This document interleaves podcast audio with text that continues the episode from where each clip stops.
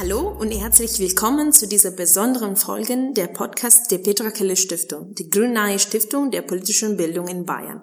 Mein Name ist Carmen Romano und wir wollten euch heute von einer Publikation berichten, die wir mit der KollegInnen der Erich-Böll Stiftung in Sachsen veröffentlicht haben, nämlich die Alternative für Deutschland AfD in Bayern. Für die Bundestagswahl 2017 gelang es der bayerischen AfD unter Peter Bistron mit 12,4 Prozent der Stimmen das beste Wahlergebnis in einem westlichen Bundesland zu erzielen und 14 Abgeordnete der Landesliste in die Bundestagsfraktion zu entsenden. Nach diesen Wahlergebnissen ist unserer Meinung nach sehr wichtig, sich mit der Partei vertretenden und Strukturen der bayerischen AfD auseinanderzusetzen, auch wenn viele Namen in diesem E-Paper, was wir veröffentlicht haben, meisten nicht bekannt sind. Wir diskutieren heute mit dem Autor des E-Papers, Dr. Robert Philipsberg. Er ist freier Mitarbeiter der Fachinformationsstelle Rechtsextremismus in München sowie Associate Researcher am Zentrum für angewandte Politikforschung und Autor mehrerer Publikationen zum Thema Rechtsextremismus. Er arbeitet zudem als pädagogischer Mitarbeiter im Kreis Jugendring Dachau und hat zum Demokratieschutz in Deutschland an der LMU München promoviert. Vielen Dank, Herr Philipsberg, dass Sie Zeit genommen haben für uns. Ja, vielen Dank für die Einladung. Zunächst mal ähm, eben paar Sachen zu meiner Person. Ich habe mich eben schwerpunktmäßig mit dem Thema äh, Rechtsextremismus befasst und einige Publikationen dazu veröffentlicht. Ja, die Idee tatsächlich dazu ist entstanden, nachdem ich einen Vortrag über die AfD in Bayern gehalten habe und angesprochen wurde von der Petra Kelly Stiftung, ob man nicht dazu eine Publikation machen kann, weil äh, tatsächlich ja auch dazu noch gar nicht bis dato existiert hat. Also in wissenschaftlicher äh, Hinsicht gab es noch keine Publikation ähm, bis zu dem Zeitpunkt der Veröffentlichung und das ist ähm, tatsächlich dann so gewesen, dass ich mir natürlich auch dachte, ja, das ist sicherlich eine gute Möglichkeit, zu dem Thema nochmal einiges weiter zu recherchieren recherchieren und ähm, ja auch zu dem Thema eben etwas zu publizieren, weil die AfD in Bayern ja vielen Leuten tatsächlich noch unbekannt ist. Mhm. Also diese Publikation ist denn ja relevant oder besonders, weil es eben die erste ist, die sich mit der bayerischen AfD auseinandersetzt. Genau, also zur AfD ähm, als Gesamtpartei oder mhm. auch anderen Landesverbänden gibt es natürlich mittlerweile viele Publikationen. Also da gibt es wirklich ja. sehr viele, auch sehr empfehlenswerte Publikationen. Aber zur AfD in Bayern war das sozusagen noch, ja, da hat das noch gefehlt. Und äh, ich bin froh, dass wir diese Lücke jetzt so erstmal schließen konnten oder helfen konnten, das zu schließen. Also es wird bestimmt noch einige weitere Publikationen zur AfD in Bayern geben, mhm. ähm, die ähm, Personen veröffentlichen. Aber ich denke mal, das war auf jeden Fall ein wichtiger erster Schritt. Ja. Und genau, deswegen ist es erstmal auch wichtig, dass die Leute den Gesamtüberblick bekommen. Mhm. Wie ist die Partei entstanden? Was für eine Programmatik hat sie? Das waren so einige der zentralen Punkte. Ja, vielen Dank. Also eine erste Frage wäre als Leserin dieses E-Papers, ähm, auch wenn die AfD-Verband in Bayern der erste Landesverband der Partei in Deutschland war, sind die Namen deren Politiker nicht so weit bekannt. Und wie Sie gesagt haben, ist eben diese Veröffentlichung die erste, die sich mit der bayerischen AfD auseinandersetzt. Also wieso sind denn diese Namen nicht so ganz bekannt? Das liegt auch vor allem daran, aber tatsächlich auch am, am Wahlzeitpunkt damals. Also die mhm. Kommunalwahlen sind ja jetzt schon länger her. Und die AfD ist ähm, damals noch relativ in, den Anf in der Anfangszeit gewesen. Mhm. Über welches Jahr rennen wir jetzt gerade? Genau, also 2013 ist ja der Bayerische Landesverband gegründet okay. worden. Und es ist tatsächlich so, dass ähm, ja dann bei der Kommunalwahl die AfD ähm, einige Mandate bekommen hat, aber das war sozusagen noch relativ überschaubar von der Anzahl. Mhm. Und ja, dadurch, dass es später eine Abspaltung von der AfD gab, die Alpha-Partei, die mhm. sich jetzt in liberal-konservative Reformer umbenannt hat, sind ja einige Mandate verloren gegangen. Mhm. Und deswegen ist die AfD beispielsweise kommunal momentan noch nicht so stark vertreten in Bayern. Das kann einer der Gründe sein. Das heißt, wenn dort keine Personen in so Körperschaften hm, sitzen, auf lokaler äh, auf Ebene. lokaler Ebene sind sie natürlich ein bisschen unbekannter. Zudem muss man eben noch bedenken, sie sind ja noch nicht im Landtag mhm. und dadurch auch weniger im medialen Fokus. Mhm. Nach der Landtagswahl, in der sie sagen wir, sehr relativ sicher einziehen werden nach den bisherigen Wahlumfragen, wird sich das ändern. Mhm. Davon kann man ausgehen. Aber bislang sind das sicherlich eine der Gründe, die dazu ähm, beitragen.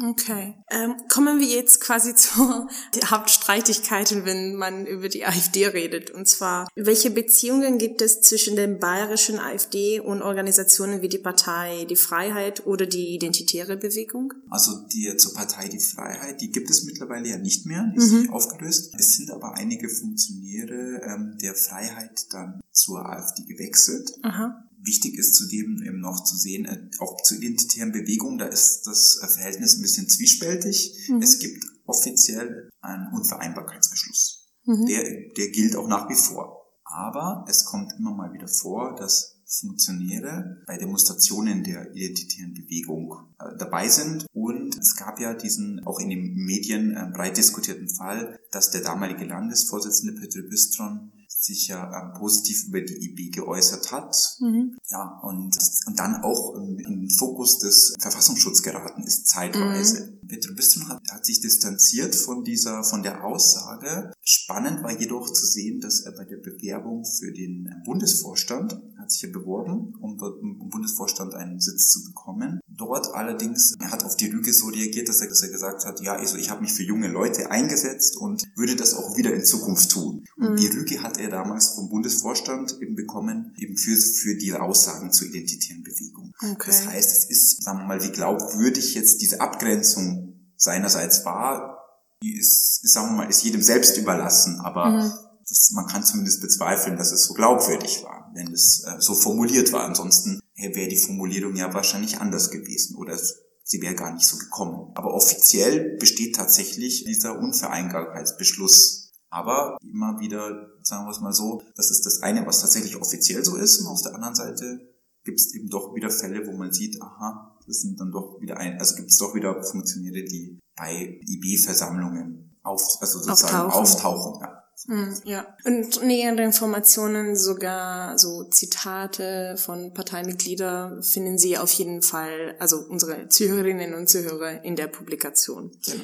Eine weitere Frage, was mich interessiert hat, ist, ähm, was sind Ihrer Meinung nach die Entwicklungen in der bayerischen AfD, die keine oder weniger Aufmerksamkeit in der Öffentlichkeit erreicht haben, aber relevant sind, um diese Strukturen besser zu verstehen? Also ich denke, dass sehr ähm, bedeutend tatsächlich war, dass es nach der Übernahme des Landesvorsitzes von Petr Bistron 2015 ja eigentlich schon eine deutliche Verschiebung nach rechts gab hinsichtlich auch ja sagen wir, programmatischer Aussagen, aber auch hinsichtlich von, von Kandidatinnen und Kandidaten, die später dann auch aufgestellt wurden für den äh, für die Bundestagswahl. Das ist denke ich mal ähm, sehr wichtig und wir sehen jetzt also Peter Bistron ist ja nicht mehr jetzt Landesvorsitzender, sondern ist Martin Sichert, dass ähm, tatsächlich die Kandidatinnen und Kandidaten des rechteren Flügels der AfD dort weiter Einfluss bekommen. Das mhm. ist schon auffällig, wenn man sieht, welche Personen dort ähm, für die Landtagswahl der Kandidatinnen.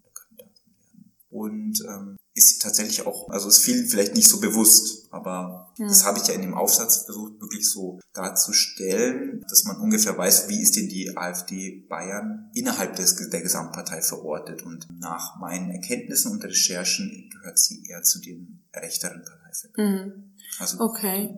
Genau, meine nächste Frage wäre gewesen eben, dass, ähm, ja, sagen wir mal, im Rest Deutschlands gibt es den Vorwurf, dass Bayern immer so eine Extrawurst hat, mhm.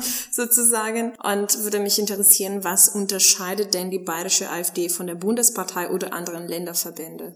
Also im Kern ist es so, dass auch die Bundespartei ja nach, insgesamt nach rechts gerückt ist. Die in der AfD Bayern ist das etwas ausgeprägter mhm. mittlerweile. Also was die nochmal unterscheidet, also sagen wir mal, die gemäßigteren Kräfte haben weniger Einfluss. Mhm. Im, im, im bayerischen Landesverband. Das ist so mal ein Unterschied zu der gesamten Bundespartei insgesamt. Was ich aber auch noch als Unterschied äh, eher zu, zu anderen Landesverbänden ist es so, da würde ich sagen, gibt es hinsichtlich der innerparteilichen ausrichten, sind sie eher vergleichbar mit dem in Thüringen mhm. oder in Mecklenburg-Vorpommern. Also tatsächlich dort im parteirechteren mhm. äh, Bereich mhm. anzusiedeln. Das würde ich so, so ähm, verorten von dem, was von meinen, von den Erkenntnissen, die ich im Zuge der Recherche gewonnen habe. Mhm. Und gibt es Unterschiede auch im Sinne von äh, Stabilität der Strukturen? Also nachdem ich den Paper gelesen habe, habe ich mir gedacht, wirklich so viele Wechsel an der Macht äh, hat stattgefunden in Bayern, so viele Streitigkeiten auf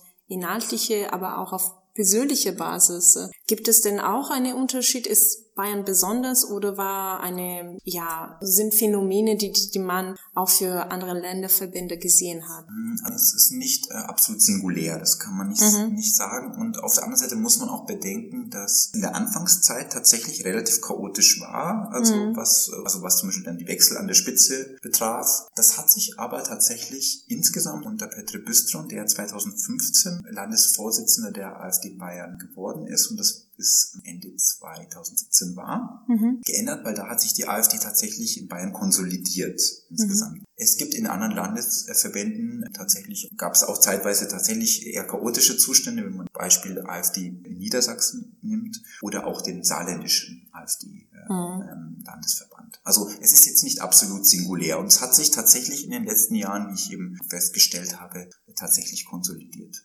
Mhm. Das ist also nicht, also auch wenn es tatsächlich immer mal wieder ähm, so mal Schwierigkeiten gab, also wenn man sich zum Beispiel anschaut, dass bei der bei der Aufstellung der sozusagen der Liste für die für die Bundestagswahl Petre Büstron mhm. nicht auf den ersten Platz gewählt wurde, sondern damals Martin Hebner mhm. und ähm, Petre Büstron war zu dem damaligen Zeitpunkt Landesvorsitzender und es war kam sehr unerwartet, dass äh, Martin Hebner, der sich auf dem auf dem Listenparteitag dort spontan aufgestellt hatte, dann äh, zum Spitzenkandidat gewählt. Okay. Also okay. das gab es schon, aber, aber die Wechsel an der Spitze waren dann eben nicht mehr so intensiv wie in der Anfangszeit. Das mhm. muss man tatsächlich so feststellen. Okay, okay. Und äh, was mich auch sehr von, von dieser Publikation interessiert, ist, dass es auch analysiert wird, die Beziehung zwischen der AfD und anderen Parteien, insbesondere mit der CSU. Es wurde mehrmals geäußert, dass das Ziel der heutigen Vorsitzenden Martin Sichert bei der Bayerischen Landtagswahl 2018, also in ein paar Monate, ist es, die AfD als zweitstärkste Kraft, und das ist ein Zitat, in den Landtag zu führen. Wenn man die Plakate der Bundestagswahlkampf 2017 sich schaut, ist die Strategie der AfD deutlich. Wähler aus den rechten Flügeln der CSU zu gewinnen. Ein Beispiel dafür sind Slogans wie die AfD hält, was die CSU verspricht oder Franz Josef Strauß würde die AfD wählen. Wie reagiert denn die CSU auf diese Propaganda oder Provokation? Und ist diese Strategie wirklich erfolgreich, Ihrer Meinung nach? Also die CSU hat äh, schon erkannt, dass die AfD ihr Wählerinnen und Wähler rechts der Mitte abjagen kann und das ja auch eigentlich, von wenn man sich die Umfragen anschaut, auch schon tut. Ja? Mhm. Also das ist tatsächlich so, dass ähm, die AfD die absolute Mehrheit der CSU gefährdet und sie hat ja in, ja in verschiedenen Punkten, wenn, wenn man sich vor allem auch das Grundsatzprogramm anschaut, das neue Grundsatzprogramm der CSU, hat sie einen deutlich konservativeren Kurs eingeschlagen. Also ähm, es ist eben schon mit davon auszugehen, dass die AfD dann natürlich einen gewissen Einfluss hat. Ja, das, mhm. ähm, das zeigt sich tatsächlich in, in, der Asylpolitik, auch in der Familienpolitik, die äh, in der tatsächlich besonders, dass dort dort ein ein insgesamt konservativerer Kurs eingeschlagen wurde. Und man sieht auch ganz äh, deutlich, dass die AfD gezielt versucht, Wählerinnen und Wähler von der CSU zur AfD zu holen. Ja, das mhm. sind einerseits natürlich durch die Anspielungen auf Franz Josef Strauß. Dort es kommt es immer mal wieder vor, dass Funktionäre ähm, ähm, sagen, Franz Josef Strauß wäre heute in der AfD. Mhm. Das ist schon mehrere Male vorgekommen in Interviews. Und ähm, eben, wir sehen eben auch beispielsweise bei dem von Ihnen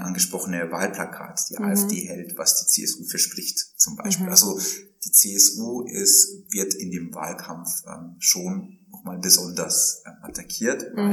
weil sich die AfD erhofft, ganz gezielt Wählerinnen und Wähler zu bekommen. Und eben viele Parteimitglieder der AfD waren früher auch tatsächlich in der CSU, nach eigenen mhm.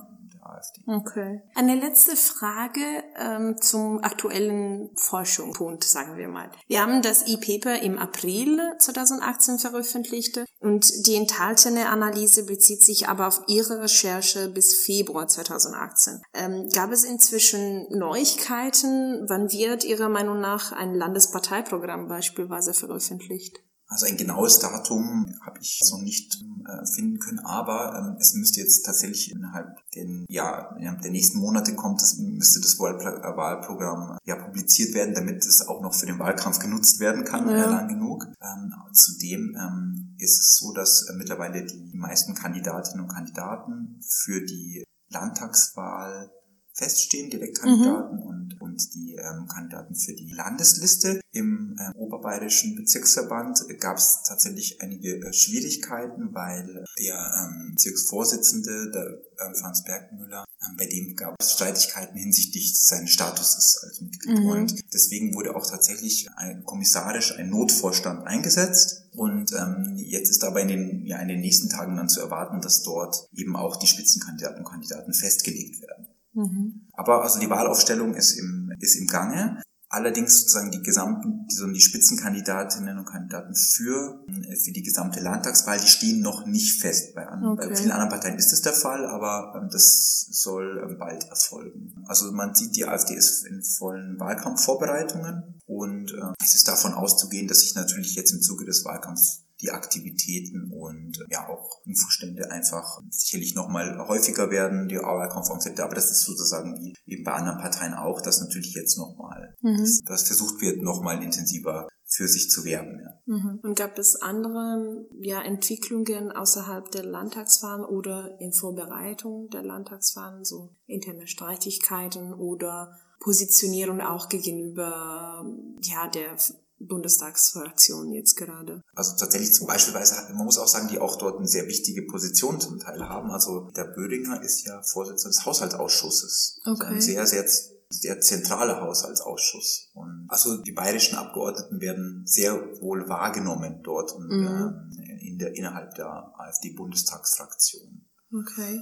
Genau. Das sind jetzt so Entwicklungen. Ansonsten ist der Fokus jetzt vor allem erstmal auf die Landtagswahl gerichtet. Klar. Das ist so, das, weil, weil die AfD ja bislang noch nicht im Landtag hier in Bayern sitzt, aber sie ja mittlerweile nach neuesten Umfragen bei 12 Prozent liegt, also mhm. gleich auf mit der SPD. Mhm. Und sie das Ziel hat, zweitstärkste Kraft zu werden. Ja. Und das ist nach momentanen Entwicklungen gar nicht ausgeschlossen. Mhm. Okay. So, und äh, das war's. Vielen Dank, Herr Philipsberg, für das interessante Gespräch. Und ja, alle, die unsere E-Paper lesen möchten, finden alles auf unserer Webseite www.petrakellestiftung.de unter Programm und dann Veröffentlichungen oder auf die Homepage der KollegInnen der Heinrich Böll Stiftung in Sachsen, nämlich www.weiterdenken.de. Auf dieselben Seiten findet ihr auch weitere interessante Publikationen zu dem Thema, wie beispielsweise das Pixie-Heft zur Sache, was die AfD wirklich will und das E-Paper Linksgrund versiffte Handreichungen zum Umgang mit rechtspopulistischen Parteien und Wählerbündnisse auf kommunaler Ebene. Sie können diesen Podcast auf Soundcloud, Apple Podcasts, Stitcher und viele andere Podcast-Apps zu hören. Vielen Dank